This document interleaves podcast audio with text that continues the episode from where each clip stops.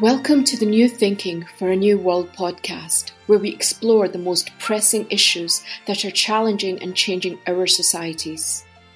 We are looking for new thinking and new solutions wherever we can find them. Listen as host Alan Stoga, the Tällberg Foundation's chairman, challenges his guests for analysis, ideas, and actions. Together, we can help make our world at least a bit better. We live in an always on, hyper connected digital society. Almost every aspect of our lives seems to have a virtual element, which means we leave endless trails of data to be hoovered up for good and for evil.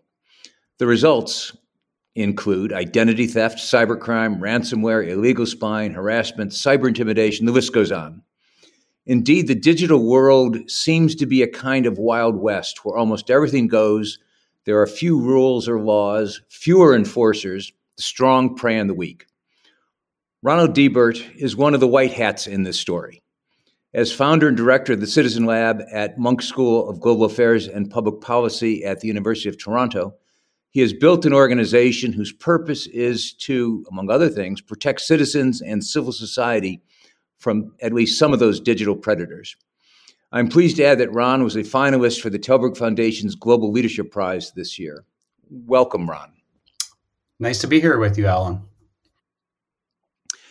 Ron, you and Citizen Lab have a well earned reputation for using the tools of the digital world to expose and sometimes even thwart some of those high profile predators uh, online.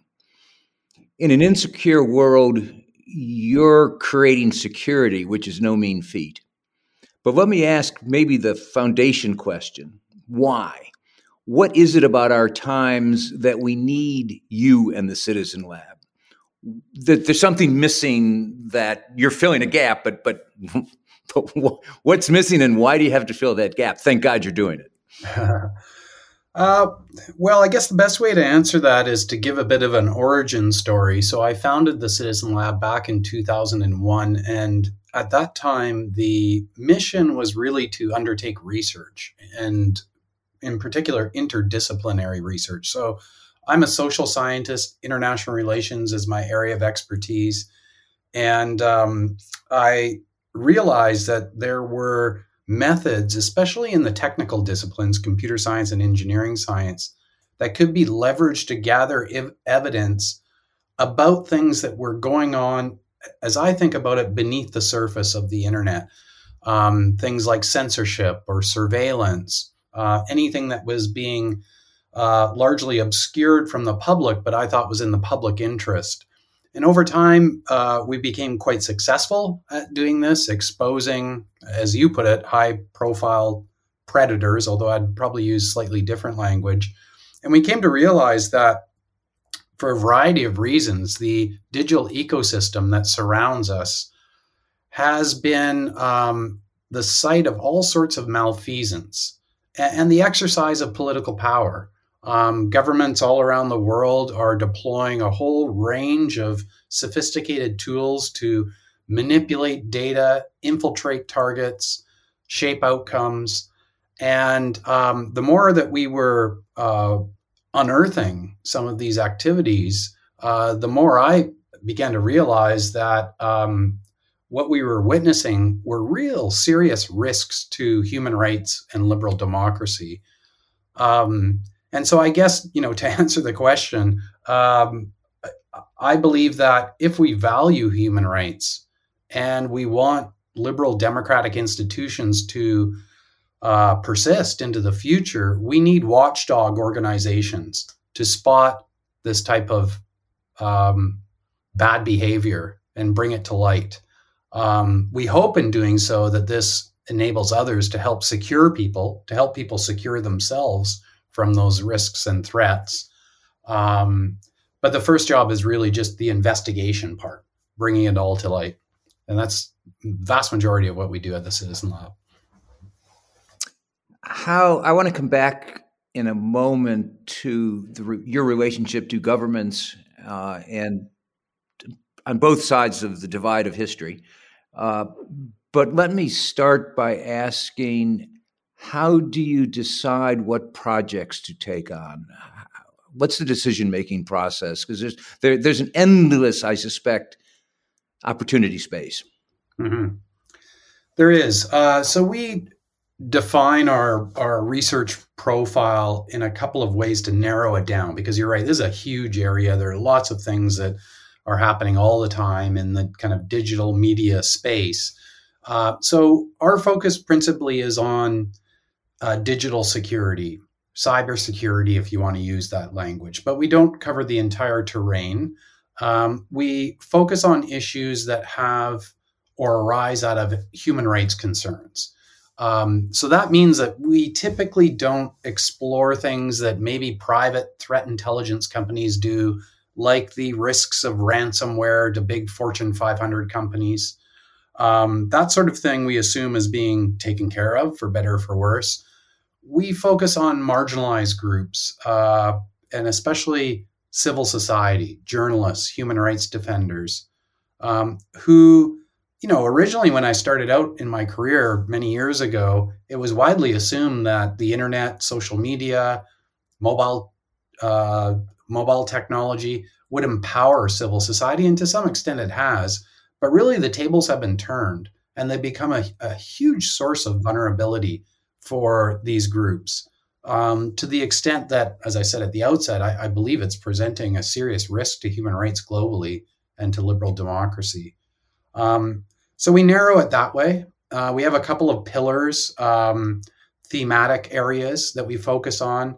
For a long time, we've been documenting uh, internet censorship on the web, uh, looking at the ways in which access to information is restricted to certain populations worldwide. Um, we're very interested in uh, the security and privacy aspects of uh, applications that are widely used on mobile devices and other uh, devices.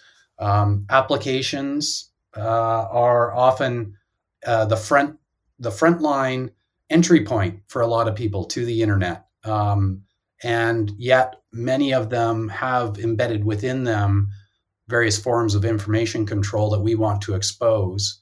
Uh, we also work a lot in the area we call targeted threats, which is basically about cyber espionage targeting journalists, human rights defenders, and others. Um, but basically, you know, there we have the luxury, given the size and maturity of the organization, to pick and choose. So a lot of it is driven in an organic way by something coming across our radar that one or another of the researchers finds worth investigating, and we dive into it. I'd like to use as a case study the work you did uh, on the NSO group, uh, which got a lot of attention worldwide, deservedly so. But perhaps that'd be a good entry point for people to understand the kinds of work, how you go about it, uh, and the consequences. Yeah.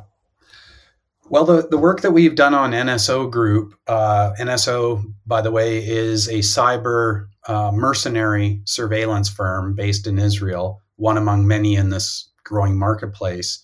Um, our interest in that particular firm's services and the abuse of, of its services actually goes back quite a long way. So, in the late 2000s, we started getting interested in cyber espionage, and in particular, cyber espionage undertaken by governments against members of civil society.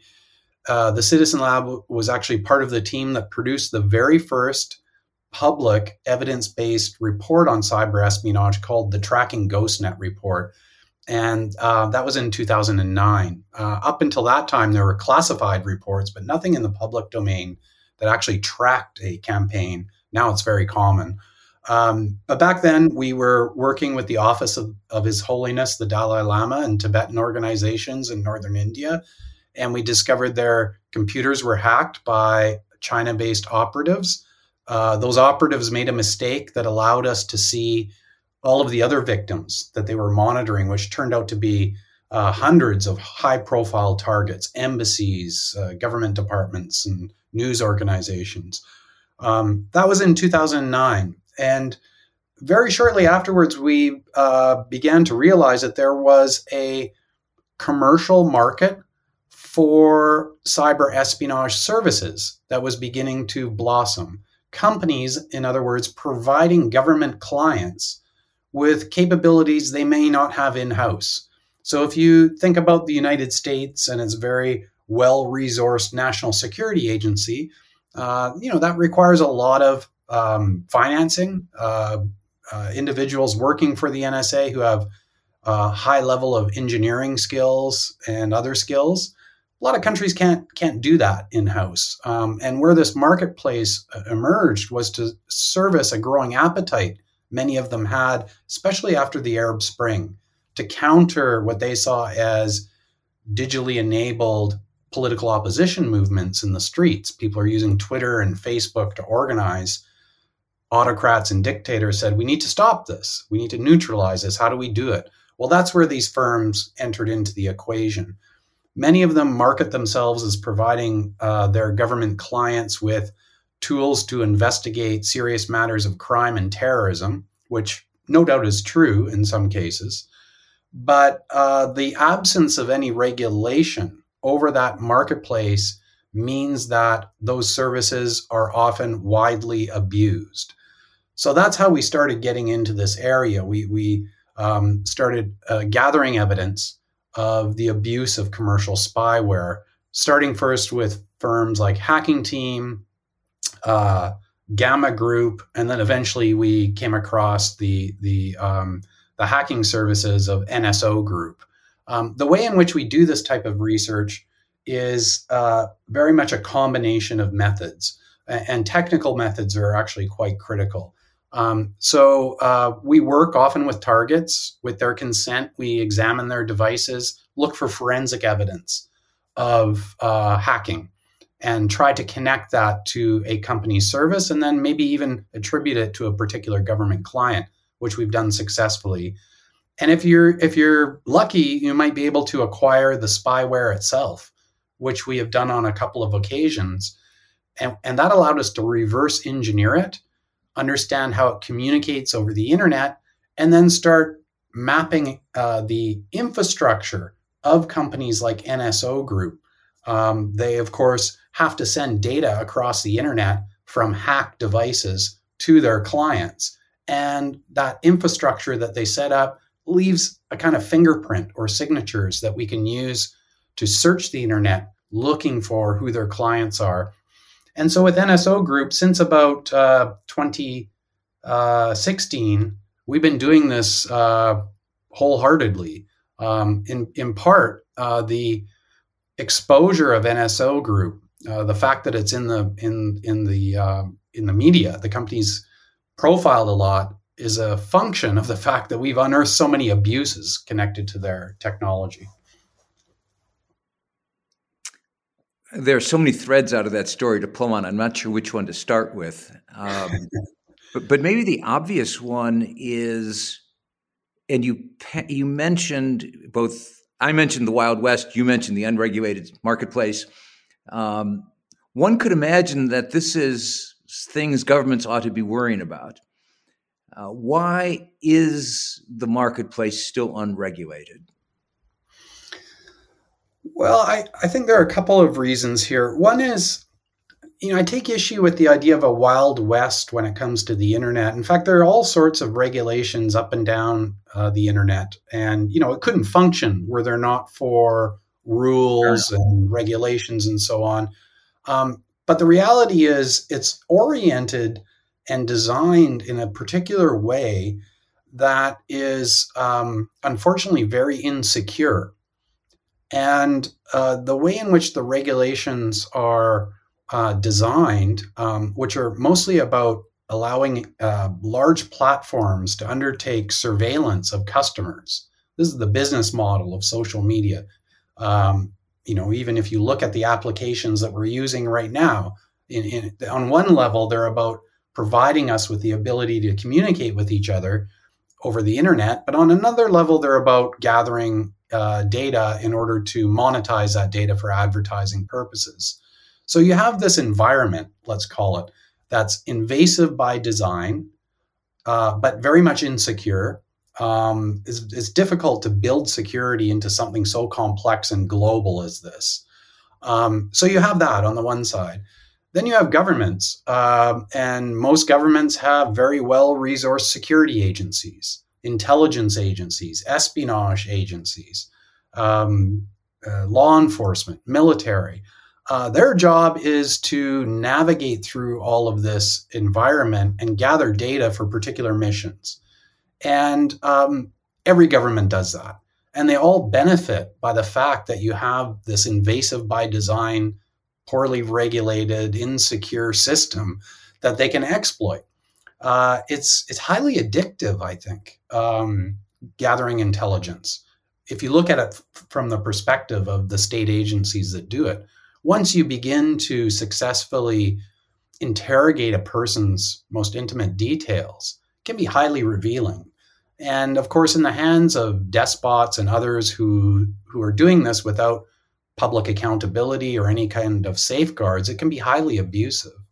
Um, so every government has a kind of, you know, a dirty secret around an interest in this space and keeping it the way it is and making sure this market um, thrives. Uh, it makes a lot of people a lot of money. Uh, let's not underestimate greed and corruption. Um, these are multi billion dollar companies uh, that we're talking about here when it comes to commercial surveillance.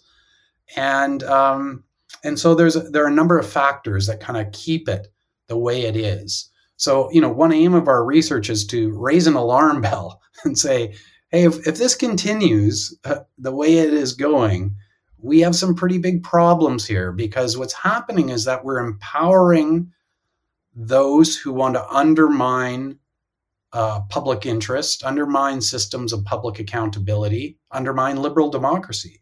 And they're succeeding uh, on, on the basis of these powerful surveillance technologies and a highly insecure system that can be exploited.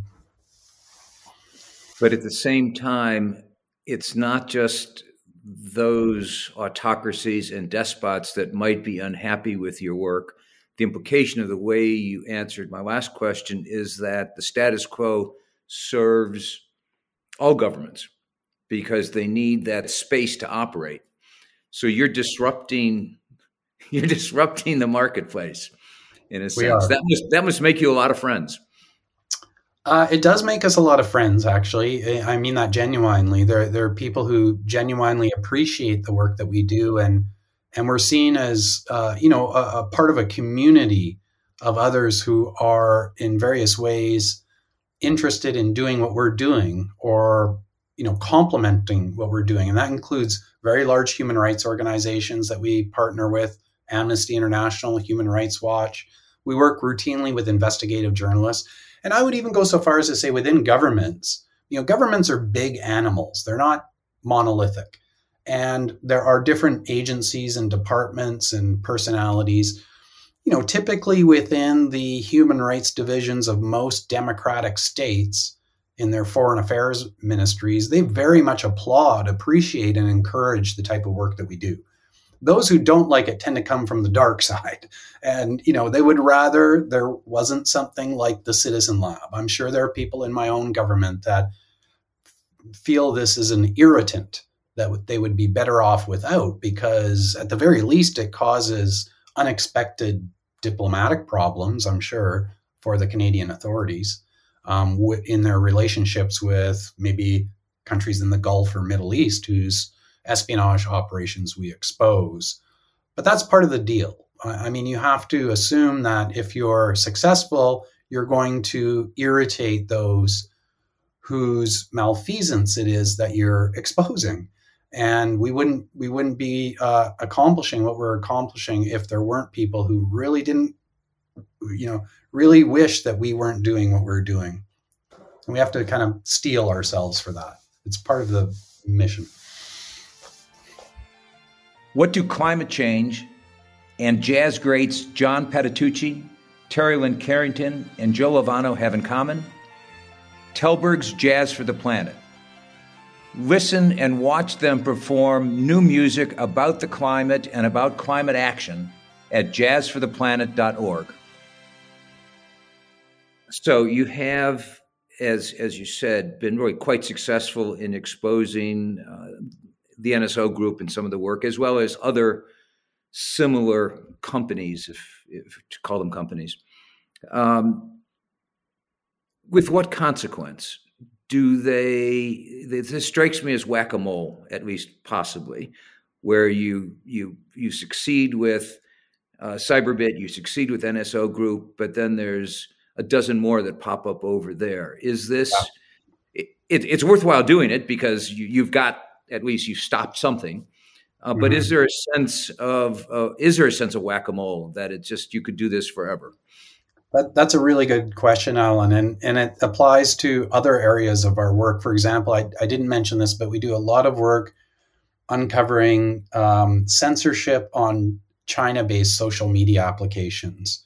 And we're very successful at doing that. But then we often ask ourselves, well, what is the outcome here? Because it just, there's just more, uh, and more of it. Um, and same might be said about the commercial spyware marketplace for the longest time, we were very good at, at bringing public attention to this area, but we um, we and our um, partners in this space began challenging ourselves as to well, how do we actually solve this problem? You know, it's, it's one thing to expose it. What are we going to do? And um, typically, this the Citizen Lab doesn't do advocacy. We we actually, you know, that's not our in our mandate. But of course, we we um, communicate with and cooperate with those who do. And uh, for most of us, we realize that the only way to uh, prevent the type of abuse that we're routinely exposing is by having governments act in some manner. And you know that that's a pretty large spectrum of possibilities. So, uh, for example, some people have called for a global moratorium on the sale and transfer of spyware technology, which I appreciate. I understand where that's coming from. I do, however, think that would be very unrealistic because most governments wouldn't go for it, especially the ones that are uh, the the uh, routine abusers. Um, so instead, I think we have to uh, focus in on countries where you have the possibility of some real traction.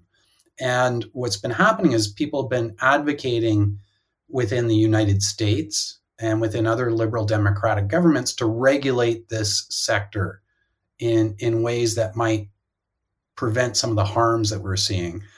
And just, uh, I guess it was about a month ago or several weeks ago, we saw a, a great victory in this regard. The U.S. Commerce Department um, sanctioned, put on a, on an entity list, NSO Group and another company uh, that Citizen Lab exposed, Candiru, as well as several other companies um, and that that's pretty significant blow to those companies because it because it means that um, U.S. based uh, individuals or private businesses can't do business with them, and uh, that that can really hamper the company directly, but even indirectly, it, it creates a kind of hot potato around NSO Group and Candiru for investors and others. So that's a good example, I think, of you know once you begin to get some traction uh, some legislation is passed or some kind of regulation happens, uh, it begins to change the norms around the industry. It doesn't solve it. Uh, it's a very, very uh, you know baby step, I would say, um, that's that's been taken here. But if other companies follow suit, other governments follow suit, uh, I hope the Canadian government, for example, would follow suit, and the UK government. Um, it, it begins to uh, bring some safeguards into the equation and make it more difficult for companies to NSO like NSO Group to do what they're doing as frivolously as they're doing it. Doesn't solve the problem, but it, it begins to solve the problem. So it is not, if if I can push on that, it's not that you're looking for legislation. As I said, you you don't do advocacy. I, I, I got that, but the question you do think about how could this world change? Yeah. Uh, and it is about governments in the first instance actually taking this seriously and trying to create some controls within this space. That's right. And and it really needs to begin in jurisdictions where there is the possibility of some movement in that direction. So you can't expect for example, Saudi Arabia to change. It's, it's very difficult. You know, if you're if you're hoping for some kind of uh, reform around this, it's not going to happen there. Um, but uh, it could happen in the United States. It could happen in the United Kingdom. It could happen in Canada, other democratic countries in Europe. Um, so you begin there and you hope that some measure of accountability will begin to emerge. And, you know, another possibility would be for those governments to recognize that they are responsible for this marketplace. They may not hire the worst companies uh, directly, but they do hire companies to do that sort of thing for them. So maybe you could encourage them to um, uh, build into their procurement policies certain standards that must be met by those companies. And in doing so, you kind of raise the bar and begin to ostracize or marginalize the worst offenders. You kind of run them out of business, frankly. Um, that could be done. I think it should be done. I think governments like Canada who pro- procure these type of uh, technologies and services should be more transparent and publicly accountable about it. Who are they contracting from? Uh, do they impose certain requirements on those companies? Make sure they're not selling to the worst offenders in the world who are going to use it to target journalists. Impose some standards and do some due diligence. Um, that's a model then, and it, it could become a norm if it's done by a large number of countries. That's how I think you can get some positive change in this area that could potentially operate within the community of like-minded countries, as we now call ourselves. It used to be called the free world, but it's not anymore. uh, doesn't work with the Chinese, doesn't work with the Russians, presumably. And so, no. at that geopolitical level, we've got different kinds of issues to, to deal with. Um, and you, have mentioned the Chinese issue, the Chinese problem, uh, but we have the same issues with the Russians. So it's hard yeah. to imagine that either. We, we recently had a, a virtual summit with the Chinese. I suspect these issues were not necessarily at the top of the list, so they probably should be. Uh, we know they were on the list with the Russians, and we know that didn't seem to have much in the way of consequence. Uh, so certainly, it's a context in which this this sort of conflict context will continue and you're operating within within parts of it. Yeah that's right. And and actually the when you bring china into the equation just put aside russia for a second because they do things in their own unique way um, separate conversation for them. But with with china we are seeing uh, many many surveillance firms that are based in china now exporting their technologies abroad. And Wonderful. i'm sure that there, there will be nso group uh, style Chinese firms entering into the marketplace probably already are. Um, and we'll begin to unearth them, no doubt. Uh, so, what do you do about that? You don't really have leverage over the Chinese government um, in ways that you would over the US uh, government, let's say. Um, here, I think we have to turn back to the question of defenses and the insecurities of the digital ecosystem. Because while you may not be able to influence the Chinese government, you can do something about the huge uh, exposure that we all face as we rely on these technologies and encourage the platforms to do things differently. And, and I think this boils down to, frankly, um, modifying or changing altogether the business model, which is principally about move fast and break things, push sensors, in front of people in a kind of reckless fashion, uh, get get uh, sensors as close to people as possible, extract as much data from people, treat them as raw material. Um, if we can modify some of that through regulation and by encouraging the platforms, the big tech companies, to be better stewards of their of their systems, uh, and and take the security of their users seriously, you might be able to defend yourself better, and, and civil society would be, would be able to defend itself more effectively against what inevitably will come from those areas, Russia, China, elsewhere. Unfortunately, that doesn't seem to be part of the DNA of those big tech companies. Uh, so it would require either their customers demanding it, which is possible but unlikely, yeah or the government's demanding it, which is also possible, but perhaps not so likely. But maybe an example of that, uh, and it's a very pragmatic example because it touches all of us, is Zoom. And we all know about Zoom. We all use Zoom. It got us through the pandemic, after all. Yeah. Um, but perhaps you could say a word about some of the work your team did on Zoom and, and, and its consequences. Sure. Um, and I'd like to get back to your, your the uh, assertion you made about the companies um, not being willing to change because I, I think there's there may be a silver lining there actually. Um, but l- let me speak first about Zoom. So um, when the pandemic happened, um, this is a good example of uh, what I described earlier how our um, choices are made internally in the Citizen Lab as to what we will focus on. So the, the pandemic happened, everybody started working from home, and we're all suddenly now relying on Zoom uh, and other platforms like it. Uh, we had heard about Zoom, but a lot of people had not, and its popularity skyrocketed. Uh, and the researchers simply tore it apart, you know, uh, looked at it in an adversarial way uh, to understand better uh, whether it was properly engineered and was secure and respected users' privacy.